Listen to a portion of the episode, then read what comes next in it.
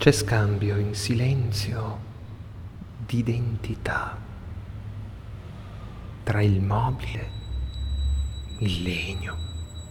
e una folla di termiti in fuga, la statua del Dio sepolta e la terra,